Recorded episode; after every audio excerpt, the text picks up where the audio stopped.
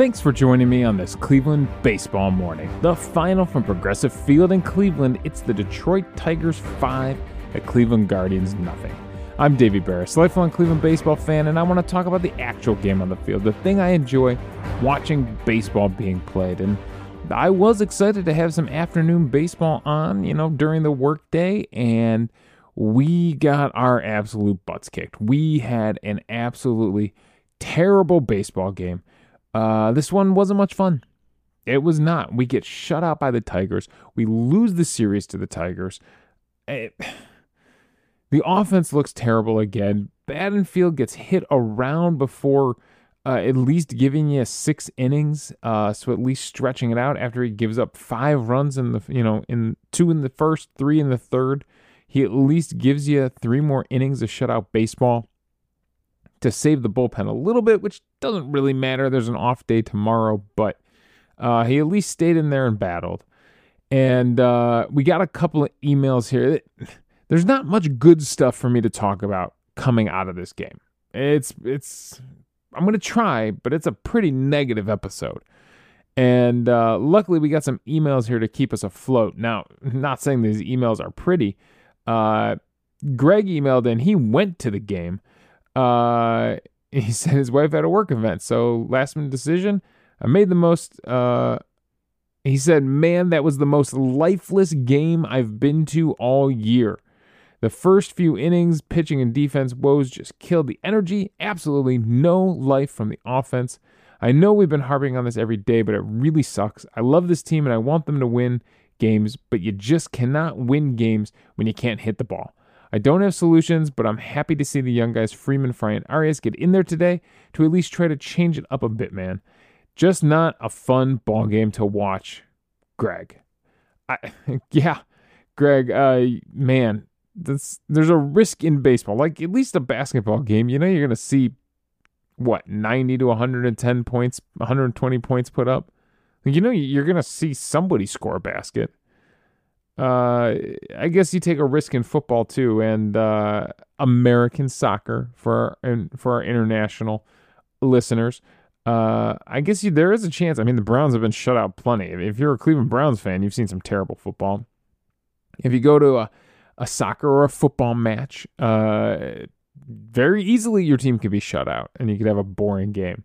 Uh, baseball, you, you, tend to score a few runs. Tend to expect a few runs from your team being scored when you go to the ballpark. So uh, I understand how anyone down there, uh, you had a beautiful day at least. you got outside on a beautiful Cleveland spring day. Uh, hopefully you picked the right concession stand to go to and got yourself a nice lunch. But other than that, I not much, not much to be excited about. I don't know.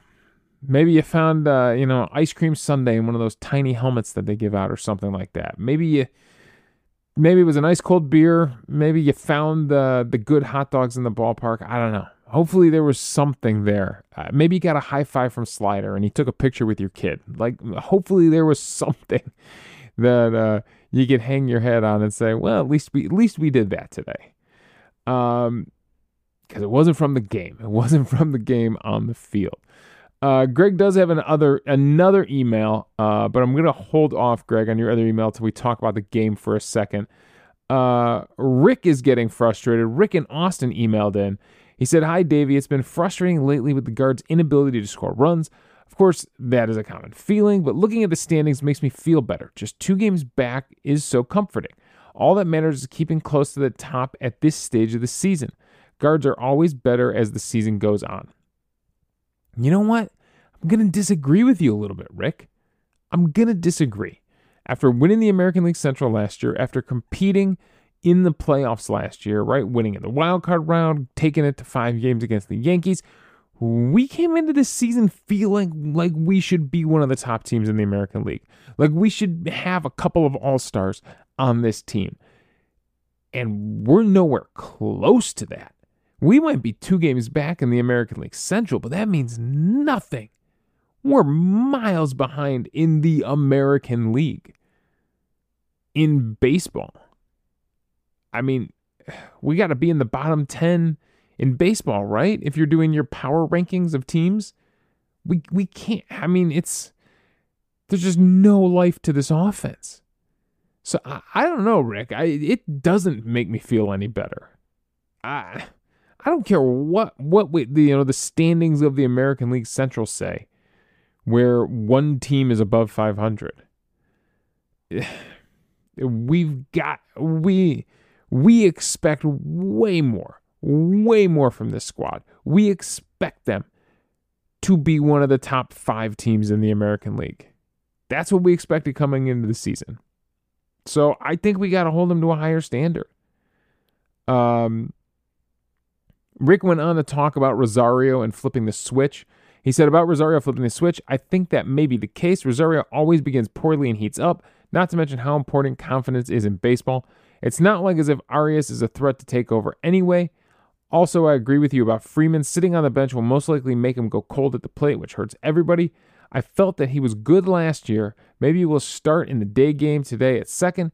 Keep up the good podcast, Rick and Austin. Well, he did start today, and he, he got some hits. Um, so, uh, in fact, he had two hits on the day. The only hits on the day. The, uh, Francona clears out the bench for the day game, the Wednesday day game. He gets Fry in there at first base for Naylor. He gets Freeman in there at second base for Jimenez and he gets uh, Arias in there in right field. Uh, you know, he's found a way to get Arias in the lineup and get the kid some at bats. Uh, and those are the three guys that actually come up with hits on the day. Fry gets his first major league hit, uh, you know, a little squibber off the end of the bat. Uh, Freeman has two hits on the day, and Arias has one. So I know Arias has struck out a ton. I know I know he tends to chase just as bad as some of our other right-handers hitters have chased sliders down and away. But uh, I, I feel like since Arias has gotten regular playing time in right field, it's been a it's been a little bit. Has it been a little bit better? Um, getting those regular at bats. So uh, I, I don't know. And then, you know, Rosario may have had four hits the other night, but he does nothing in this game. So I don't, like I said, I don't know if the switch is technically flipped. Maybe it was just one good game. Uh, we're going to have to see that stretched out. Um, over his last seven games, yeah, over his last seven games, he's hitting 308. This is Gabriel Arias.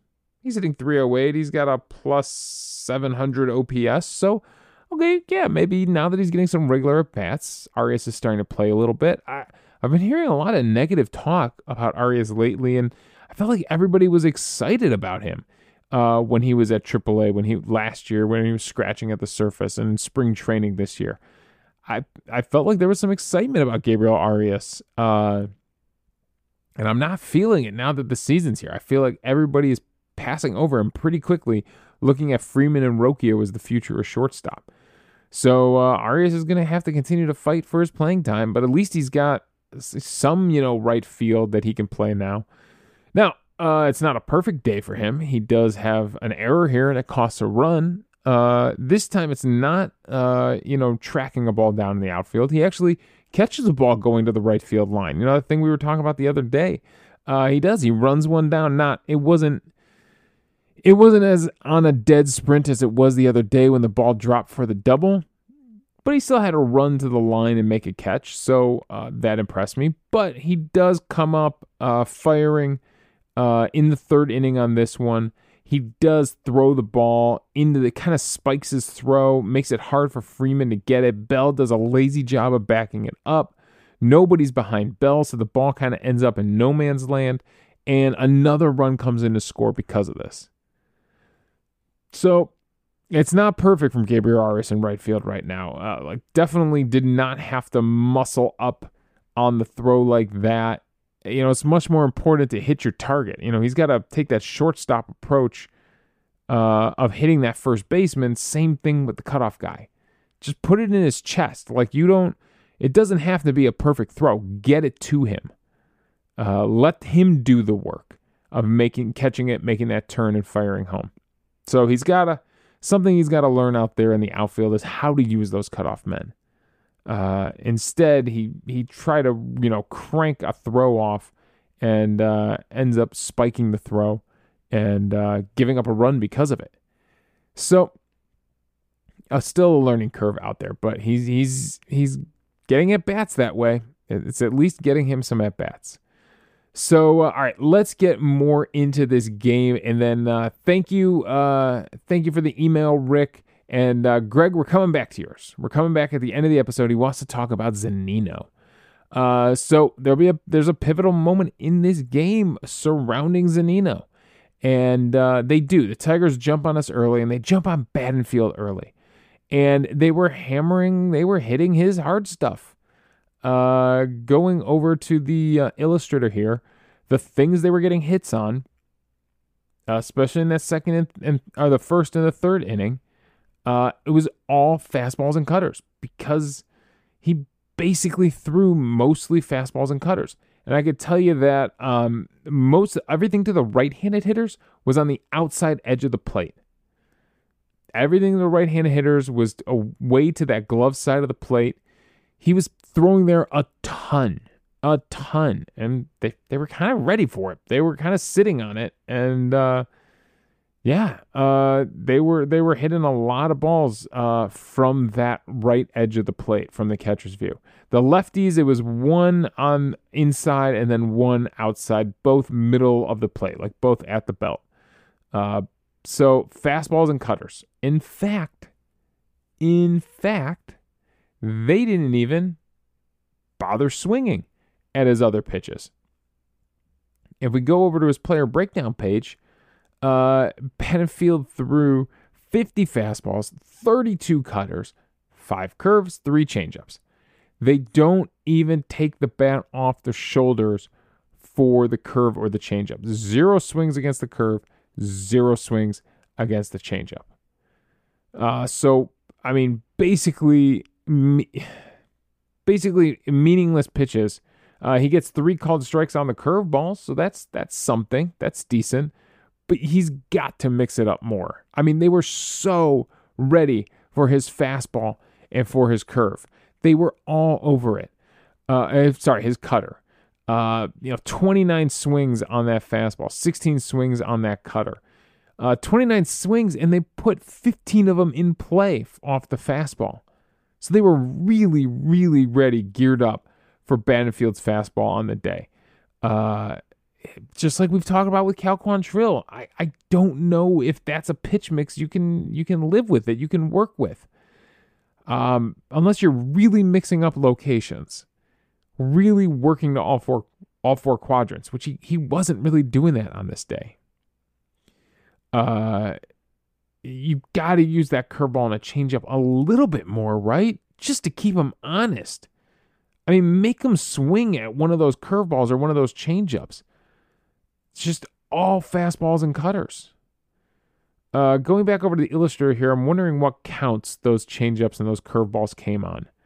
Uh, let's go to the count breakdown here for Peyton Battenfield, and a lot of them were early in the count. Okay, so uh, a couple, uh, three first pitch curveballs, one first pitch changeup. Uh, on a 1 0 count, he uses each one once, and he uses the changeup uh, once on an 0 1 count, one curveball on a 1 2 count. But everything else, man, once the at bat starts, it's all the hard stuff. Even on 0 2 counts, he's not throwing the uh, the curve or the change and trying to get him to chase outside the zone. That would be the time to use it when you're ahead. He's got one changeup on an 0-1 count. He's got one curveball on a 1-2 count. Uh, why not? Why not on a 2-2 curveball? So it's all fastballs and cutters. Man, I it's I I'm shocked. I'm shocked that that's the pitch mix that you know he wants to go with on the day. Uh, so he gets hammered around in the first inning. He gets hammered around in the third inning.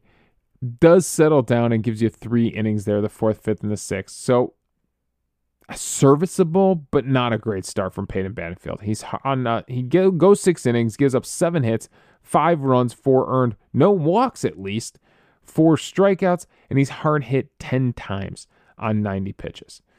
Meanwhile, on the other side of things, Eduardo uh, Rodriguez was absolutely lights out. Seven innings pitched, four hits, no earned runs, two walks, eight strikeouts. He's only hard hit five times on 99 pitches. Not once, I take it back. Once in this game, he had to work. Once in this game, he had to sweat.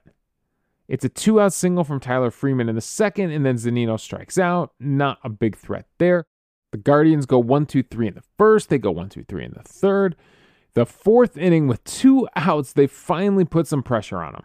Josh Bell draws a walk. The, like the only thing he can hang his hat on right now. David Fry draws a, a walk behind him. Tyler Freeman with a single uh, loads the bases for Mike Zunino. It was an infield single, uh, a little chopper over the pitcher's head. Uh, but he legs it out. Uh, McKinstry at second base has no chance to throw him out. Uh, I don't think he even fielded it cleanly. Uh, so they load the bases for Zunino. And man, Zunino gets blown away. Let's go to this actual at bat because I want to make sure I get every pitch right on this thing. Um, Zunino uh, comes up. Let me change the view here back to the pitch chart. Uh, starts him off with a changeup that he swings over for a strike. Probably looking fastball, throws him a first pitch changeup. He swings over for a strike. Then goes with a high fastball up at the uh, up at the letters, up at the top of the strike zone, swings through it for a strike two, throws him another one up there, tries to go a little bit higher, but basically kind of puts it in the same spot. Uh, the catcher was definitely showing him, like, get this thing up here at his shoulders, at his neck. And he doesn't get it up that high, still high enough that all he can do is foul it off. Uh, still in an 0 2 count. He comes in with a fastball, uh, in at the belt, right on the black, and it's a called strike three with the bases loaded. Zunino goes up there hacking. The one time he doesn't take this bat off the shoulder, it's a called strike three. And uh, it was. I, I know he protested a little bit. Maybe on TV it looked just a tad off the plate, but it was close enough that he's got to protect. Uh, he takes the called strike three there. So changing the eye level absolutely locks up Zunino. And man, just leaving runners on base it's a terrible day for Zunino. He goes 0 for 3 with three more strikeouts. He leaves four men on base. Speaking of what have you done for me lately, we looked at the last seven days for uh, Gabriel Arias. Uh, let's look at the recent splits. For the last seven days, uh, in 20 at bats, Zunino has no hits and 15 strikeouts. He's got one walk one RBI to hang his hat on. No hits in his last seven games, 20 at bats, no hits, and 15 strikeouts. I mean, this guy is striking out at just an alarming, alarming rate. And uh, he he's the only one who had a chance really in this game to do damage against Eduardo Rodriguez, and he can't come through. He can't take the bat off his shoulders. Uh, after that, they do get a leadoff single from Gabriel Arias in the fifth inning, but they go one, two, three behind him. Uh, David Fry with a two out single in the sixth inning. Like I said, 73.7 miles per hour. Definitely got it off the end of the bat. But it had a 740 expected batting average. Drops it in perfectly into no man's land there in the outfield. But Freeman would ground out behind him to end the inning. And then that's it. That's they they get a walk to lead off the ninth, but not not another hit after David Fry's weak single uh, in the sixth inning there. So the Tigers, man, they kicked our butts. They absolutely kicked our butts in this one in this series. This is this was a hard one to swallow. I, I I was expecting a much better game today. I know Rodriguez is a good pitcher, and maybe that's just it. Maybe Rodriguez proved that he really has uh, stepped into his own here in Detroit, and uh, he's one of the best pitchers in the American League right now, no doubt about it. And uh, I, I thought you know the Guardians had had a streak of actually showing up against you know rising to the competition when it came to starting pitching, and they do not on this one. So uh, I said we were going to talk about Zunino. Uh, Greg had emailed in uh, before the game this morning, and he said this is not game specifics, just something I've noticed this season, but especially yesterday with Bieber on the mound. Last year, I thought our pitching staff staff looked confident and pitched well because they were pitching great. But I think Austin Hedges instilled a lot of confidence in them in terms of blocking, framing, calling the game, etc. This year, we have all noticed Uh, Zunino's defense in terms of blocking is not great. His framing and game calling do seem to be pretty good, but Cam Gallagher, who caught yesterday, and going back on stats, has a winning record when catching full games for us this season. Now, this is, remember, he was catching Bieber on the game we won in this series. Uh, now, this is a much smaller sample size as he has not started as many games as Zunino, but his staff loves to bury breaking balls. Bieber, Karinchak, Clase, Hentges, etc. So just something I wanted to bring up because it is interesting to me. Now, Cam's bat is terrible and probably always will be, but Zunino hasn't exactly been impressive except for his hot start. Let me know your thoughts and if you think that catcher has a lot of influence on his staff and if you have noticed a difference between those two.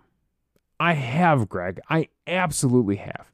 Cam Gallagher has been really great behind the plate and absolute a zero offensively. I mean, worse than Austin Hedges was, way worse. But uh, he calls a really great game. He blocks everything in the dirt.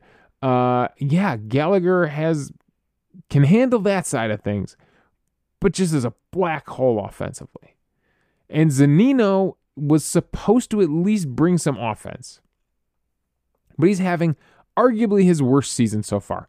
Now, again, middle of May, things can turn around. A lot of baseball left. But 32 years old, coming back off a major injury, coming off of a down year in 2022, uh, you know, trying to recapture what he had in 2021, which was his best season, his all star season, 33 home runs uh, trying to find that again. Maybe there's nothing left in the tank for Zunino. You know, the catcher position takes a lot out of you. These numbers are atrocious.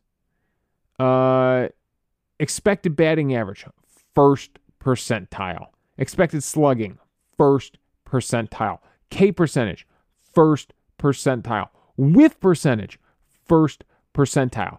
That that's not that's not the good end of the spectrum. You want to be in the 100th percentile. First percentile means literally worst in the league in expected batting average. And these are the, these aren't even the true numbers, these are the expected numbers.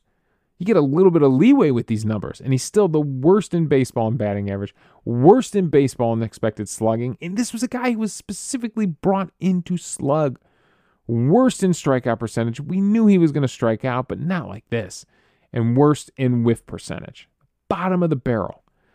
Average exit velocity, ninth. This is a guy going back last year. Uh, well, they don't have much data on him from last year. Going back to 2021, his average exit velocity was the 74th percentile. And now he's down in the ninth percentile, 74th to ninth. His expected weighted on base is fifth percentile. Hard hit percentage, 26th percentile. In, in uh, 2021, his good season, his All Star season, 81st percentile in hard hit percentage. So yeah, it's it's getting bad.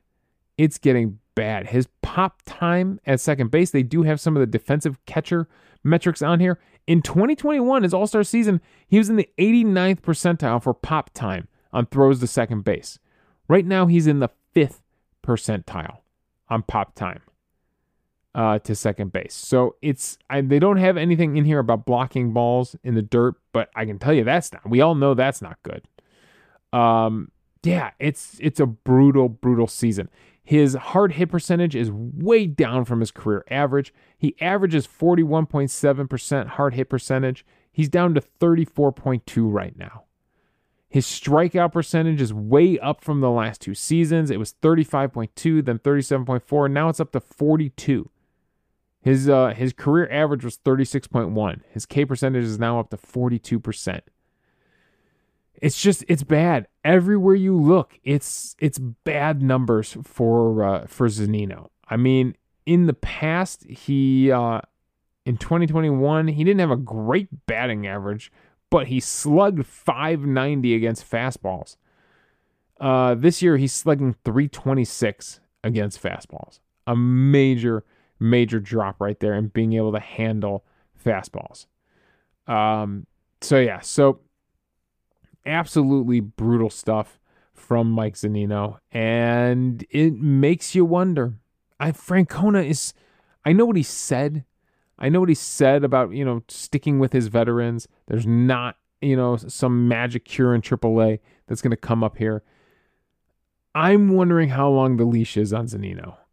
I'm wondering how long until they they cut him loose. Maybe they keep Cam Gallagher for his defense and they bring up Bo Naylor. And you gotta see if Bo Naylor's back and play at the major league level here. I know he was really rough in the very limited at bats he got in September at the end of last year.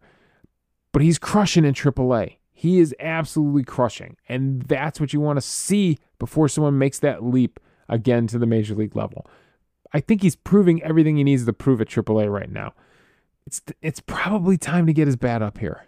It's it's probably time to take a look at him. I, I don't know how long you can run with Zunino. If he's not hitting fastballs, if he's not hitting for a some kind of power, uh, what are we doing? What are we doing with Zunino? Because the defense is terrible. He's making the pitchers look bad. What are we doing with Zunino? How is he helping this team?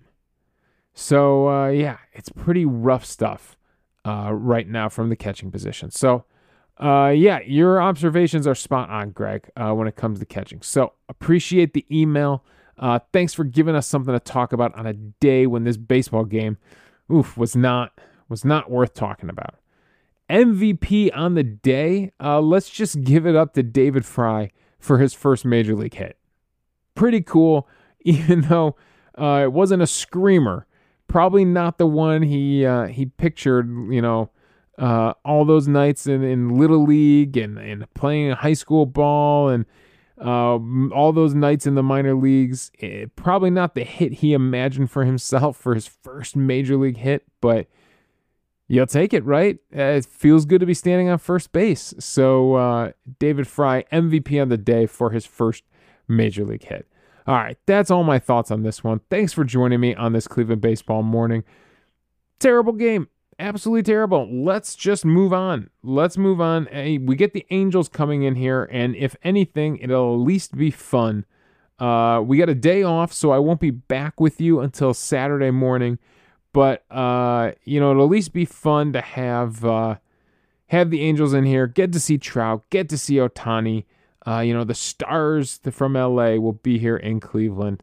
Uh, so we're facing all lefties this weekend. Uh, we skip Ohtani in the rotation somehow. So we don't have to face Ohtani on the mound. We're definitely going to have to face him up at the plate.